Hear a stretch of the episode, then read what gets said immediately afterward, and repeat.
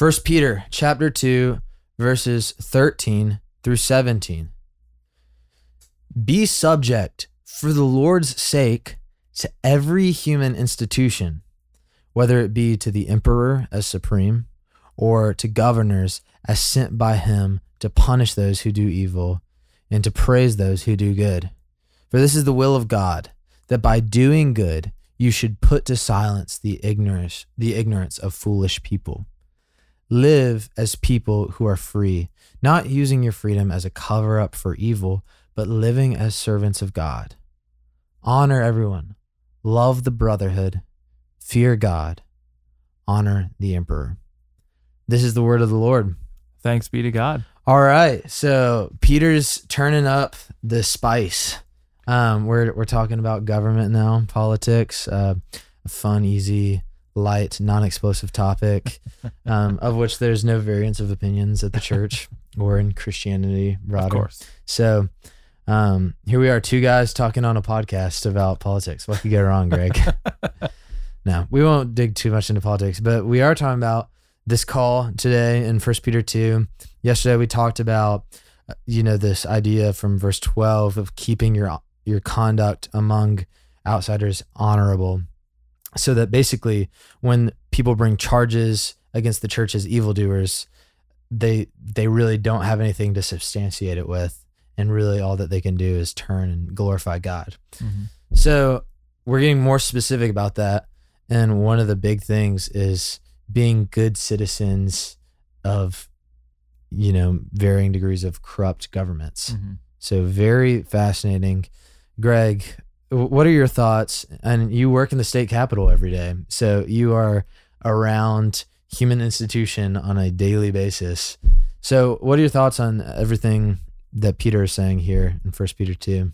This is a like you said. This is kind of a spicy one. I think it's particularly spicy for Americans. Mm-hmm. I've always thought that the passages in Scripture, you know, our, our small group just did Romans 13, which is another one which sort of talks about, you know, the governing authorities, is particularly difficult for Americans, and part of this is just our, you know, our, um, the way that our political system has developed over the years. There were sort of our ideas about our own uh, independence and freedom. You know, Americans tend to be a little bit like, "Don't tell me what to do." Seems to be one of just one of our kind of these in our DNA.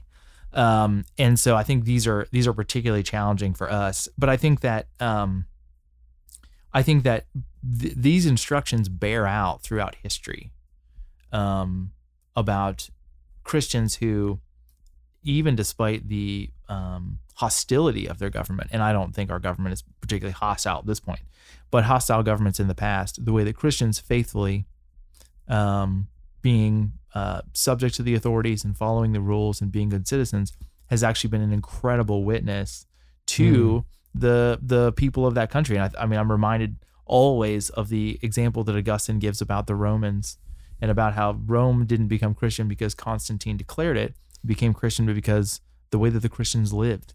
And mm-hmm. Paul, you know, or Peter, what's interesting about this is he's talking about the emperor, and the the the early church is about to and is already beginning to undergo serious persecution from the civil authorities. I mean, the mm-hmm. multiple Roman emperors will persecute Christians for a variety of reasons, but he doesn't tell them to overthrow the emperor.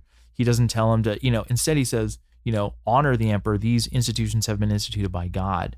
Um, and I think that today that's a tough, that can be a tough ask because Mhm. people obviously have various, um, they have, they have various feelings towards portions of their government. Mhm. But I think that um, I think that as a witness to people around you, if you follow the law, if you um, whether you like it or not, Mm. you follow the law. Mm. It not only speaks to hey, like we're in community together. So maybe I don't like the rules that the city of Atlanta has created, but I'm going to follow those rules because I live in this city and I care about it. And I'm I'm you know if I want to change things, I'm going to do it through legitimate through legitimate courses. But I think that it, it sends a broader message to the people around you about what's important to you, which is about the flourishing of of the people uh, to your left and to your right, the people you live around, the people you see every day, Yeah. than it is about making your own sort of uh, political point. And I think it also it also speaks to the understanding that institutions can be corrupt, but we have a God who is sovereign Mm. right? Like I deal with a lot of things that are extremely frustrating, um, which are not you know don't fall anywhere on a political spectrum. They're just frustrating about government. They're frustrating about politics. Yeah. But God is sovereign, and so while they may bother me, they don't. They're not ultimate things. They're not things that really like crush my spirit because I'm like at the end of the day, you know, God's will is going to be done. Mhm. And so I think that's the other thing is it points them one towards the Christian. You know, if you're a non-Christian, you're like Christians want to be members of my community. They want to be in fellowship with us in a way that is productive, in a Mhm. way that is caring, and also they don't seem to be they don't seem to be moved too much by the fact that some of these institutions are not functioning properly, and that's because they believe in a Mhm. God who justice ultimately lies with Him. Mhm. Human institutions may be used by God to punish uh, the wrongdoer, but ultimately, right, vengeance is the Lord's, and Mhm. and that justice will be done. And so I think it kind of points in two directions. And I I think that my question to an American would be when you read this and you're like, oh, you know, I don't really like X Y Z about my government. Think about how someone in China reads this. Hmm. Or someone in Saudi Arabia, Hmm. because it doesn't, the words don't change. You know, it doesn't go to China and they're like, well, actually, you know, you're good, man. Yeah. You do what you want Yeah. or Saudi Arabia, but instead like be subject be subject to a government that wants you dead or Yeah. be subject to a government that wants you in prison. Yeah. Act well. And what what type of long-term example does that give to those governments and to those people? And while we Yeah. live 70-year lives, think about 3 centuries from now Come on. when when those countries have flipped over because the Christians have been faithful in so many Come different on. things. So I think that's that's kind of my first my first reaction. And that's exactly the context that Peter is writing into. Like he's Mhm. not writing into, um, which America it is not. Uh, I align with Dees about this, but America is not and never has been actually a Christian nation. Mhm. uh, more Judeo-Christianese in the past, but like, you know, that's where we are. But Peter is actually writing more into the type of context that our brothers and sisters in those more starkly opposed areas, Mhm. like it, it's actually more resonant there with the original audience. And so that's definitely powerful to think about. Here's what I really think the central idea or one of the central like keys to this passage is, is Mhm. verse 16 live as people who are free you know when i when i think of somebody who's politically agitated Mhm. whether it's uh in a conservative way or a liberal way when there's like this like deep polit- political agitation the basic thought behind it no matter where they fall on the spectrum is that their freedom is in danger Mhm. and so I would say like the sexual revolution with like the LGBT movement and everything is is a movement that is driven by an obsession with personal liberty. Mhm. The white Christian nationalism movement is a movement that's driven by obsession with personal liberty. Mhm. And anyone who has power in any of these political movements that's drifted from truth, anyone who has power in these has garnered an audience by telling people your freedom is in danger. Mhm. And what Peter is saying here is live as people who are free, who know that your freedom is not in danger. Why? Because you're citizens of heaven. You're a Mhm. royal priesthood and Oh, a yeah. holy nation, Yeah. God's own inheritance. Your freedom's not going anywhere. Now, the obstacles that you face on earth as ambassadors, as sojourners, definitely will change and morph Mhm. and be unique in different points in history. But the freedom that you have in Jesus does not change. And so you don't have to be so obsessed with what personal liberties you have. Amen. And I will say, like, the one caveat that I think we see, I'll use like an example from Daniel, which we just read, and from Acts, is, you know, I think of Shadrach, Meshach, and Abednego refusing to bow down to the image of Nebuchadnezzar, and Daniel refusing to stop praying Mhm. uh, under I think Darius. Anyways, um, so Daniel continuing to pray, Neb- or Shadrach, Meshach, and Abednego refusing to worship the the image of Nebuchadnezzar, and then uh, when the apostles are brought before a council in Acts and they're charged to not speak of Jesus, Mhm. and they say we must obey God rather than man. No human institution can silence the witness of the church. And I would say like that's the only caveat is is worshiping God and and preaching the good news Mhm. backed by good works, good Yeah. conduct that gives glory to God among non-believers. And not in this like uh, vindictive sort of antagonistic way, but as an ambassador of peace and hope. Mhm. And so the witness of the church can't be silenced. And I would say that's the one room for like, you know, pushing away.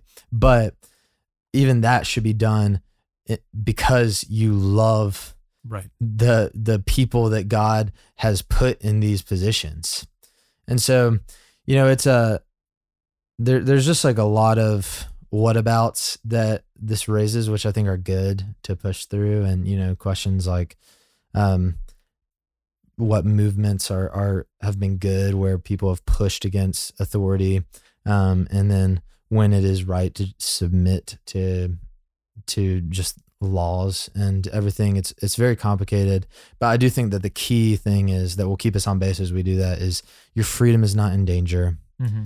and any loss of like personal liberties that we do or do not face as americans just affects us for 50 more years but we are still you know citizens of heaven Mm-hmm. and so we don't have to have this fear Yeah. of losing our freedom Yeah. When I think about it in context also of, of you know scripture's mandate that we pray for our leaders, Mm. right? And and how often it becomes easy to um to imagine these people as, you know, like you said, they're out to get your freedom, they're out to take your liberty, but they're really just people and they're also people who need to know Jesus as well. Mhm. And that the proper attitude of the Christian is that there's really like you, you look at Jesus on the cross saying, Forgive them, Father, they know not what they do. You look at the examples in scripture of, you know, Daniel, a man who watched the, the people that he worked for dismantle his own country, and yet he he remained faithful. Mhm. Um, that even your political opponents, even the people who you think are trying to take away your freedom, are still people who need to know Jesus. And Yeah. that that is how we need to see them as opposed to purely through the political lens. And I think when we do that, it becomes far easier to all of a sudden live in that live in that freedom yeah um, and understand that like you know the the political winds can shift and change but ultimately if you're looking at someone who uh, above all things needs to know the creator of all there was that sort of frees you up to be like hey i don't have to act a absolutely certain kind of way i can just act in what way is going to draw them closer to god Absolutely. Amen. All right. Well, the the gun barrel is smoking and uh I'm feeling convicted and I, I do think it's just a good reminder to to pray for all people at all times. So call to prayer, call to love, call to perseverance. For Greg Conley, this is Will Carlisle, and we are going to continue tomorrow in First Peter. We'll see you tomorrow on our daily rhythm. Thanks for listening to Our Daily Rhythm. I'm Jason Dees, one of the pastors of Christ Covenant, and Our Daily Rhythm is a ministry of our church designed to help you more faithfully and effectively meditate on God's Word. If you ever have a question for us about one of our Bible readings or one of your own Bible readings, please don't hesitate to text us at 404 465 1737. Again, that's 404 465 1737. Or email me directly at jason at christcovenant.com. We'll meet you again tomorrow for our daily rhythm.